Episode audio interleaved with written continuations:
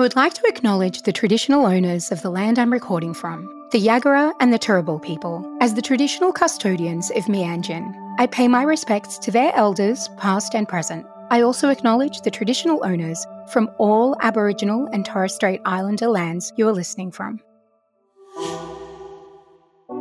Just a heads up the conversations in this podcast are definitely for adult ears only. There'll be explicit language, direct references to body parts, and very non PG sexual activities. The chats are robust, so steer clear if you're a sensitive listener or if there are kids around.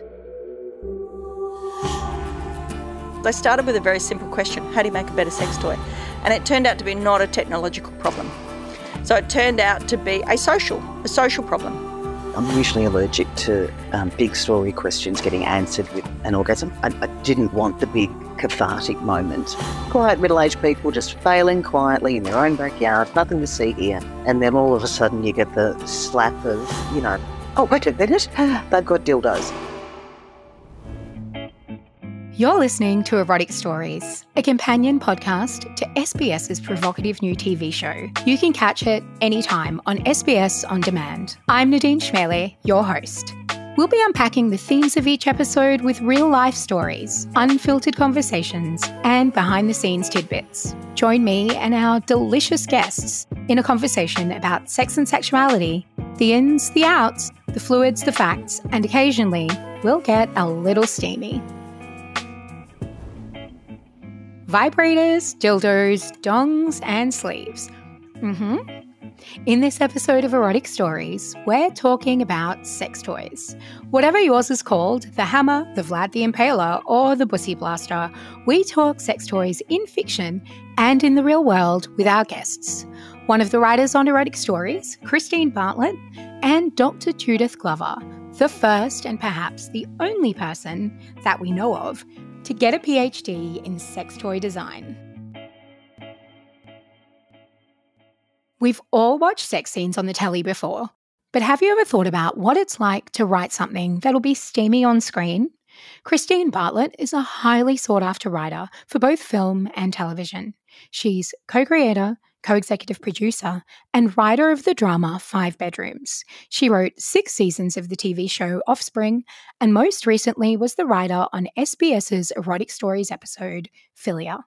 Thank you for being here, Christine. Thank you so much for having me. Before we get down to business, I should give a warning that if you haven't already watched the first episode of Erotic Stories, Philia, then you're going to hear some spoilers in this chat, so maybe go do that first. Can you describe to us briefly the story of Philia, the episode that you wrote and created for the series? Yeah. My reaction to the idea of an erotic story, uh, my gut instinct was, yeah, it's not going to be sexy. um, I want to look at people who are not really having a lot of sex and uh, find something in that as a story base, just pick a world that feels real and put two people that are in a kind of a, a less sexual part of their life, you know, um, drop them into a sexual re- situation uh, that they would not have volunteered for had, you know, there been other options on the table. Um, so there was a financial imperative. There was a, a reason that these characters had to do this very strange thing that they do. Um, that wasn't coming from a place of eroticism or it wasn't a sexy impulse. It was something that was very um, clinical. And it was a job, basically, just another job to get done. So, for those yet to watch it, this app has two platonic but close friends feeling out a couple's sex toy for um, work purposes. um, in my head, these two people are, as you very rightly say, the best of mates, and they've got a decades long friendship and they're good people. They're they're they're faithful to their relationships. But I do think that that's part of what's interesting about this predicament for them. That they come in like they're you know they're knocking up a bookshelf from IKEA.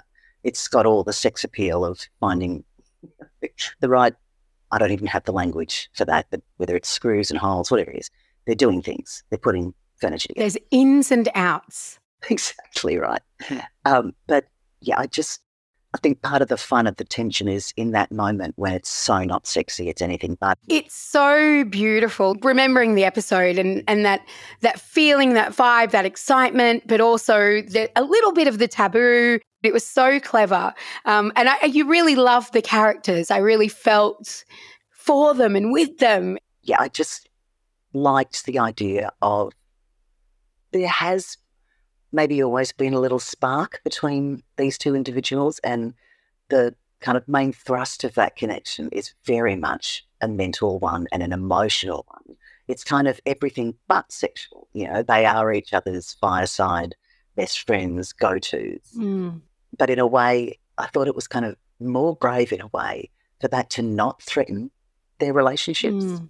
Do you think, Chris, that these kinds of storylines resonate with audiences more than the straight up erotic stories that we could potentially see the I'm going to seduce you, smoldering relationship kind of story? Do you think that this kind of more real story that an audience could potentially identify with that more? Um, I, I would never imagine myself to be able to give an answer about that. I think it's horses for courses and it's different. I I hope in my wildest dreams that it might be a bit of a, you know, you might hook into it thinking, oh, lovely, it's just two quiet, you know, quiet middle aged people just failing quietly in their own backyards, nothing to see here.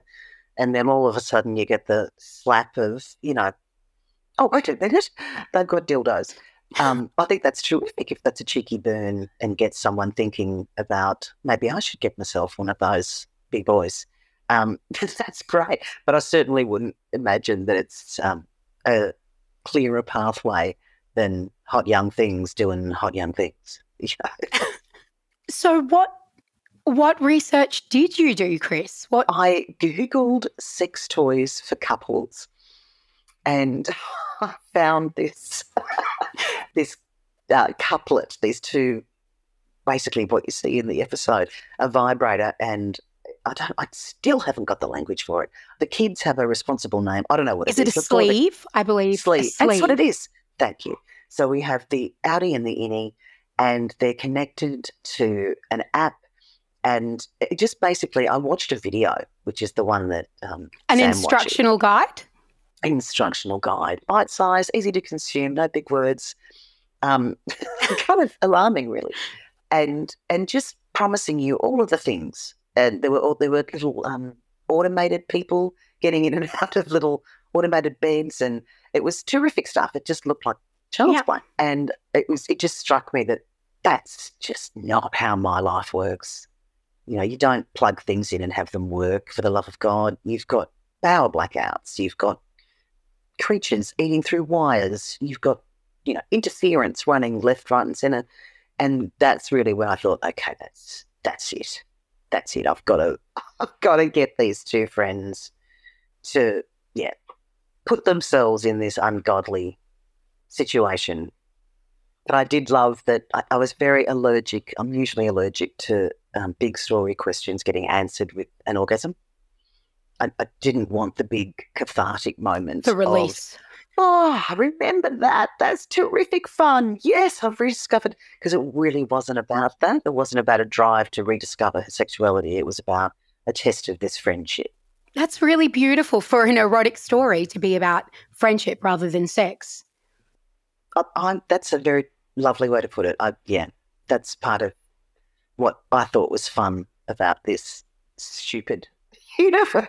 So your idea comes from a real world story, from your story. It does. From part of your story. Yes, we have not mutually masturbated. I'm going to just put that flat out. I'm going to um, write that down in the ledger. Have not so masturbated together. Not, no, not done that. Just a bit of um, very light Google research. There was a toy, a sex toy in my research called the Vajankle.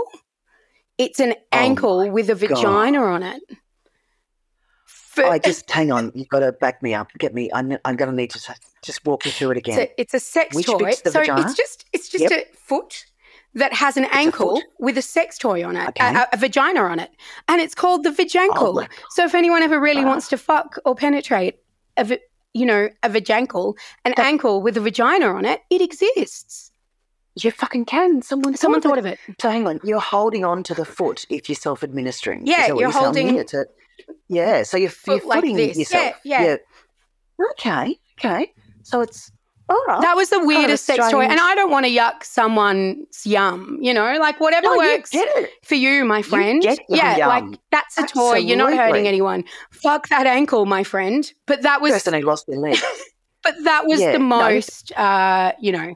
That's yeah. fantastic. Did you come across anything like that? Anything like really no, crazy? No, nothing as exciting as a foot. A vajankle? Can Uh, I get you to uh, say a vajankle. Because you know what? When you said vajankle, I went somewhere in my brain to cankles. Right. And I was wondering, are we looking at a very, very older lady who's had a bit of atrophy and it's actually just the real vagina oh, just hanging around It's the sagged. ankles? I- It's my that's where I future.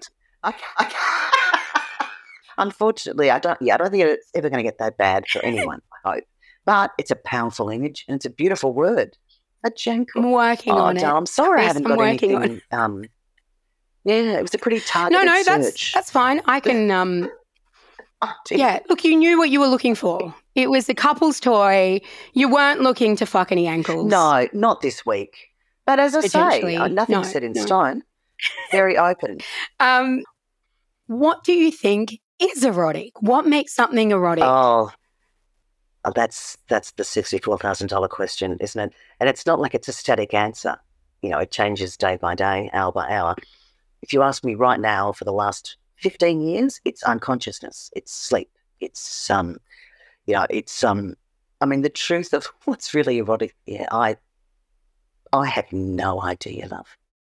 Erotic is just space and time and just yeah, it's it's that's why I think I was so compelled to write about these poor middle-aged fools who were just adrift in their own life in terms of really servicing that part of themselves. And the language gets really tricky around here, doesn't it? But yeah, I don't necessarily mean self-servicing or Eve, but I just mean that your relationship to yourself in the sexual arena is changed and challenged by kids as Yeah. kids morph into antichrists and teenagers, and it's hard, bloody yakka, you know. It gets too hard. It just gets put into the too hard basket. And I guess that's my full circle answer. My idea of eroticism, it's too hard. yeah. It's it's something that the young kids are doing, and I'm Mm. thank God let them get amongst it and all that. Can I can I ask you in as you say middle age is there room for um, is there room is there need is there want for things like masturbation using sex toys um, to self pleasure to release like what is your take on sex toys and technology and that kind of world Sure. Look, this is probably the least informed. I mean, anyone on the street could answer this better than me. Uh, look, I think it's terrific, love. I think it's bloody terrific. And you're talking to someone who took their mother out to buy a vibrator when I was 21. Um, so, you know, I'm all about it. And I took my nieces vibrator shopping when they turned um, you know, and they were kind of legal and worried and kind of like, oh, what do I do? And I was like, let's go, baby. Uh, best auntie ever. Oh, yeah. Well, you know, we were close in age as well. So it was yeah, like, even better. this one's mine. I prefer the triple. Um, yeah, no, it's fantastic. When when I was with Mum, we went to a dodgy old because it was eight thousand years ago, dodgy old sex store in Smith Street in Collingwood, and this beautiful, helpful man lined up every different type for her. Fantastic visual stuff, but just this line of dildos, just So do you think of sex toys as a stopgap? You know, something to fill the void between intimacies? yeah. Look, I I don't think so. No, I, I'm just thinking Yeah. about myself. So, you know, I'm like, when have I most been in love with my sex toys? And when have I, you know, I don't think them? it's Like, just yeah. about alone time or, you know, as in a substitute for the real thing, if you like. You know, I don't think it's necessary. I Yeah. think it's that, but I think it's also, you know, it's it's whatever you want. I don't. I think it's uh, not inappropriate at all for people to introduce toys Good. into their sexual vernacular. I just think it's horrifying Yeah. for them to hear a 51 year old woman put that sentence together and say it out loud. But I look at you and I think, look at all you're doing. Look at who you are and all the amazing, like, that is so erotic to me. Maybe I'm hitting on you a little bit. Maybe hey, that's maybe inappropriate. maybe it's the best offer I've had for a long time. Uh, you know what I mean? I mean, you know, eroticism is this thing, isn't it? It's not just a Absolutely, love. And that's a beautiful segue back to the truth of this story and the truth of the intimacy. And, you know, it, that is a version of eroticism, the mental connection Yeah. that people have. That's just another strand of it. And, um, and that is sexy. And thankfully, yeah. Thank you so much for coming on the podcast. Um, really, really exciting. I can't wait to watch the episode again and, and to see how the audiences react. Um, it's such a beautiful episode. I love that that connection between them at the end, the fragility of her moment going, have I, have I finally fucked it? And knowing that they they can't fuck it. You can't fuck it up. You can't fuck it up, Dub. That's exactly what it is. And it's um yeah, that part you're absolutely right. It's very real and very beautiful and very sacred. I want that on a mug now, so that I can. You can't fuck it up. Just uh, you know, Oh, or I on a that. t-shirt, I um, love that. Exhale, bitch. right? You can't fuck this up. You can't fuck it up. Uh, it's a really nice life motto. Is that maybe It one of your is. life mottos? Do you kind of just Hell no, I could fuck anything up. Yeah. and I do, yeah, with really alarming frequency, unfortunately. But it's it's a nice thing to be mindful of though. Yeah. You can't fuck it up.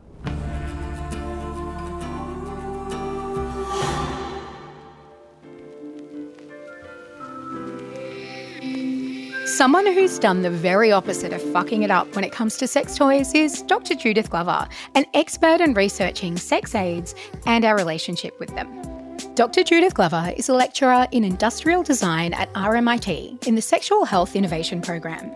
Her PhD thesis brought an industrial design perspective to the production of sex toys, focusing primarily on female centric products, less porny.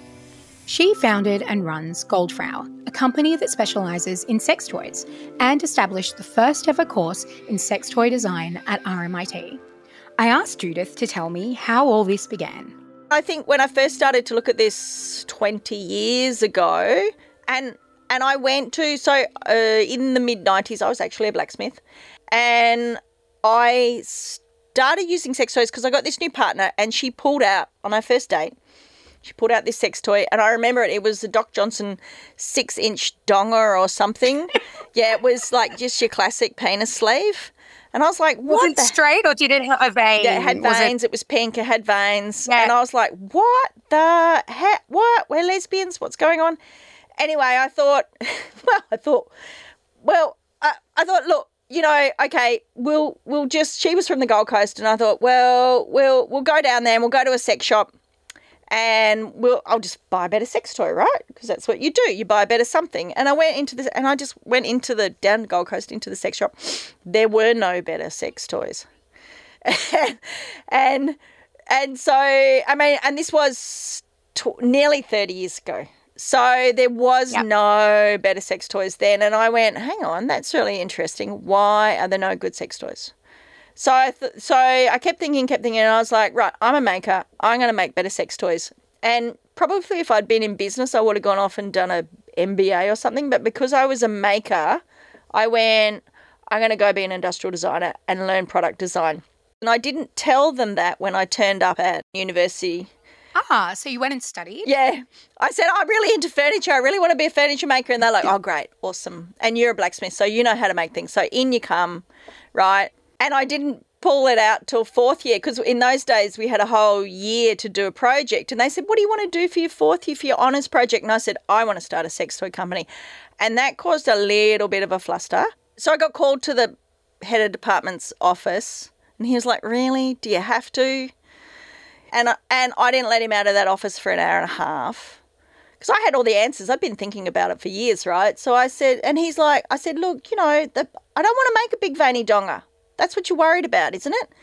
You know, so he eventually said, yeah, all right, okay, you know, and he let me do it. Anyway, that ended up turning into a PhD. That guy became my, one of my first supervisors, and he couldn't say the word dildo without giggling. And then he said he would go off to the dean's meetings with all the other deans and they would giggle. He said, I couldn't believe it. They're all in their bloody 60s, they're professors, and they would they started to call our school the Department of Dildo Design. Which I thought was great. I would have made t-shirts. I'm not going to I lie. thought it was great. It was great. yeah, I thought it was fantastic.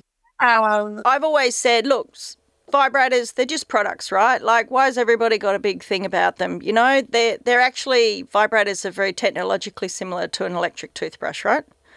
So you've got these big product design companies around the world, make lots of, you know, Oral B and your Philips and all that sort of stuff. They make lots of uh, those sort of products. Why don't they make sex toys? They make a gazillion dollars, right?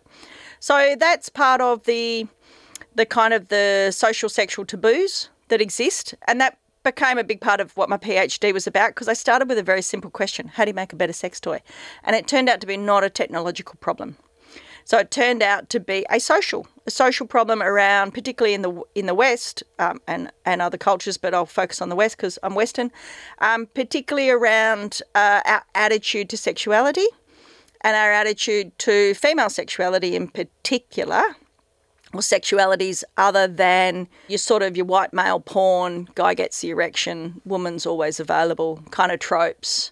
So to go back to how do you, how do you design a better sex toy? It's not a and the, the socio-sexual stuff. Yeah, it's not a technological issue. I actually think sex toys have this opportunity to become therapeutic products. It's just that they're not designed uh, very well in general. so, are we talking sexually therapeutic products, or like when I use my wand as a back massager when I've got that crick in my neck and I lay on it? Because I absolutely do. Um, Oh, really? That's why you bought the wand? Absolutely. I bought it for masturbation purposes. I'm like, look, this is my toy. I bought it. I posted it on Instagram. But then, um, yeah, I find myself using it for back massages because I'm aging. um, but is that the connection you're talking about? Or are there other, do you mean sexually therapeutic? Or, Yeah, well, I'm, I'm more we're- in that conversation. I was more targeting probably the the bits of the body physiology that relate to sexual functioning specifically. So for women, as you go into menopause and postmenopausal, um, I can't quite remember the stats, but there's it's quite a lot of women lose. Um, uh, sensation in the clitoris. Um, and so it becomes harder. So when you're younger, all you had to do is just put a finger there and bam, you had an orgasm and you were fine.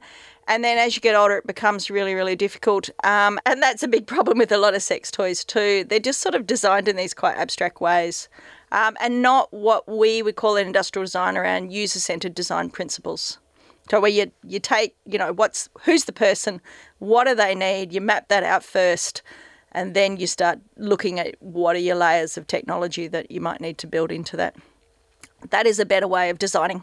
how do you bridge that divide between functional and erotic? Like, what, you know, there's this real, I know it seems like a binary opposition, but I know it isn't. It shouldn't be. how no but how do you make it seem erotic you know when you're talking about something you're talking about like the functionality it goes in here and it does this and it's got to touch that and it's Well, it's tricky, right? Because what you find Yeah. erotic is different to what I find erotic. right So, and industrial designers, I mean, we think m- materials are sexy. So we're like, ooh, love that piece of concrete, love that bit of stainless steel, right? But from, from me, because I'm an industrial designer, I just love a piece of metal, right? So I'm going to find, I'm going to find, so when I did Goldfrau, um, I made quite simple ones that were white and black, just had a little bit of writing on the side that said Goldfrau. And I just started to work on overlaying some sort of decoration and ornamentation on them. And- and that really worked. and Um, and then I did a thing like I went to all this trouble to to to you know because they were porcelain. They then came in this leather wrap, and you know it's just sort of. And I just thought it cost more, and I probably didn't make anything out of the leather wrap. But I was like, no, they must come in the leather wrap because they're a really high end product.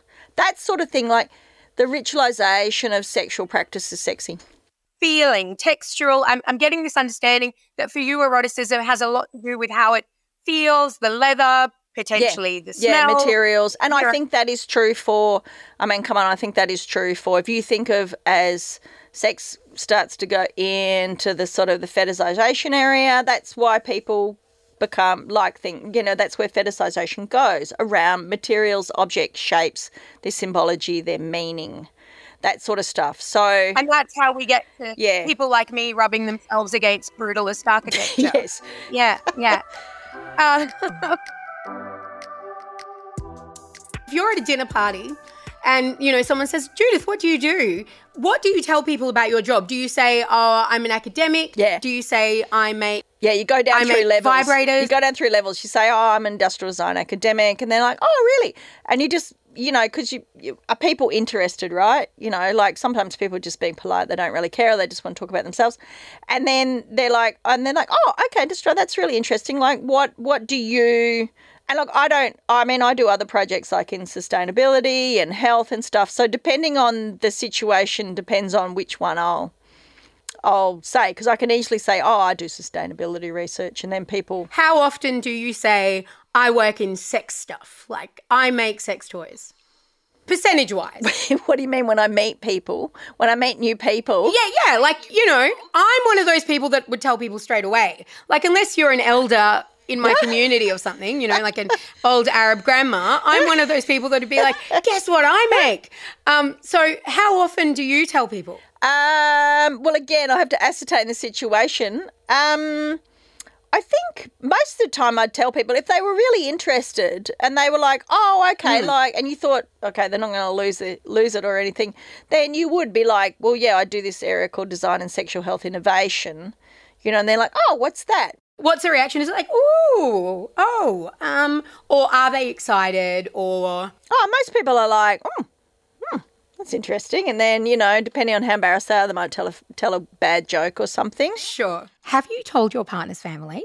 Oh yeah, no, totally. Yeah, no, totally. The funniest was was my parents doing a PhD because both my parents are, you know, they're very well educated and and of course they're very proud. Their daughter's doing a PhD, but then it's like what?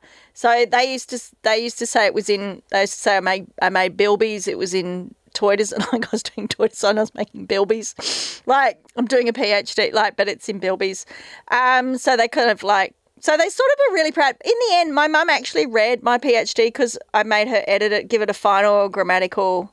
So and she was like, "Oh, that's really interesting." Oh, I love that. Um, have people's reactions changed over time? Like when you used to tell people right at the start of your PhD, you know, 2006, 4, whatever that was, when you started Mm. your honours, you know, that was like when Sex and the City first said vibrator, right? Like it was, Yes. that was like, Yes. you know, we'd never really Yes, talked and I wrote about, about, it. that in the PhD. I can imagine you I would did. have, I wrote about that. I was there at the time.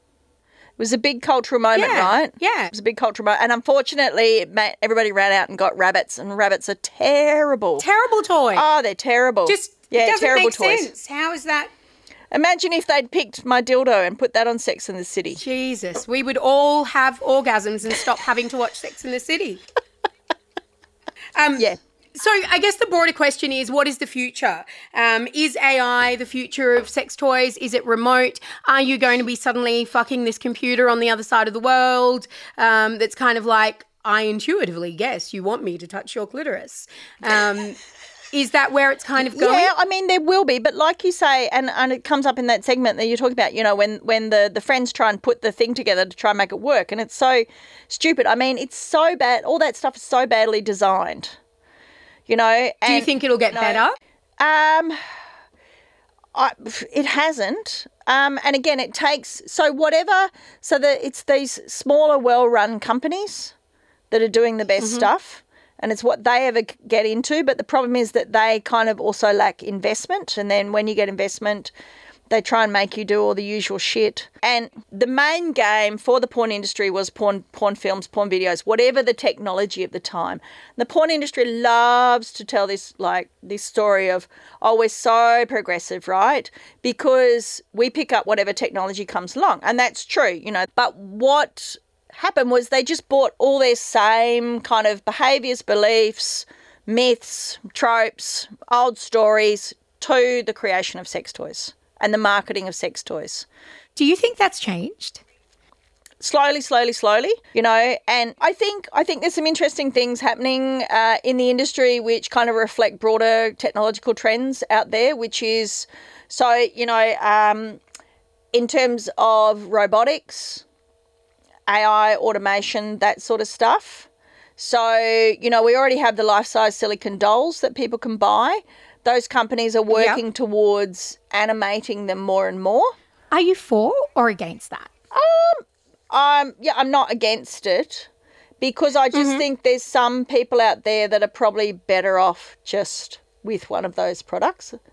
You know, Sure, like, and that's fine, and do whatever you want, and you know, like it's it's a robot. Mm-hmm. Yep. do we do robots have feelings? No. So you know, um, but uh, I think the the underlying problem with the industry is that none of it's particularly designed very well. You know, so if we actually took, went back to good user centered design principles and we designed from for whoever it was for, if that's the guy that wants the robot, that's fine.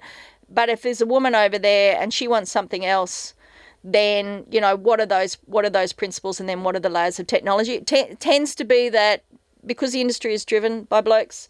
Um, and blokes and tech and tech industry are blokes and all this sort of stuff.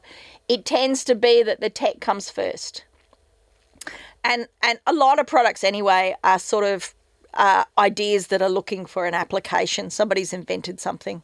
Oh, let's try and flog it in some way, rather than is there a specific uh, need need for something. So you should never design from we're going to take that technology and turn it into something. It's like what's the problem? What's the need? Look, my final, my absolute final question. Um, what is the weirdest Yeah. thing you've heard of people using as a sex toy? Oh. My, mine is back in the day when we were teenagers, and this is something that, you know, I'm going to admit. Um, we used to use an impulse. That was Yes. the teenage Yes, girl yes. thing. That was Yes. the weirdest one that I'd used Yep, or heard that's right. of using, depending on who's listening, mum. Um, Just the usual, no, just the usual weird stuff. I mean, the guys would just, you know, all sorts of stuff. But I think a lot of it was urban myth. I did live with a couple of boys that used to get into zucchinis and they would roll under the bed and then the mice plague would start and all of that sort of stuff. So because they would forget about forget about them. But yeah, no, um no, I can't think of just the usual weird Is that because nothing shocks you? Nothing shocks me. I just don't register when people get offended or or whatever about about what I do. You know, because to me, I just think it should all be normalized. It's all just sex and sexual practice, and it's all just which bit, which bit do you like? As long as it's consensual and people aren't hurting each other, then hey, oh, well, unless that's like play, You're into that. Unless that's unless that's consensual S and M play, that's fine. But you know, as long as it's all consensual and people aren't hurting each other, everything else, like it's just normal. Like it's just normal. Normal. Sex. Healthy, happy sex. Thank you so much for joining us today, Dr. Judith. Um, we have loved having you on the podcast, um, and we look forward to talking to you again. Been a pleasure. Thanks. You've been listening to Erotic Stories, the podcast, with me, Nadine Chemali.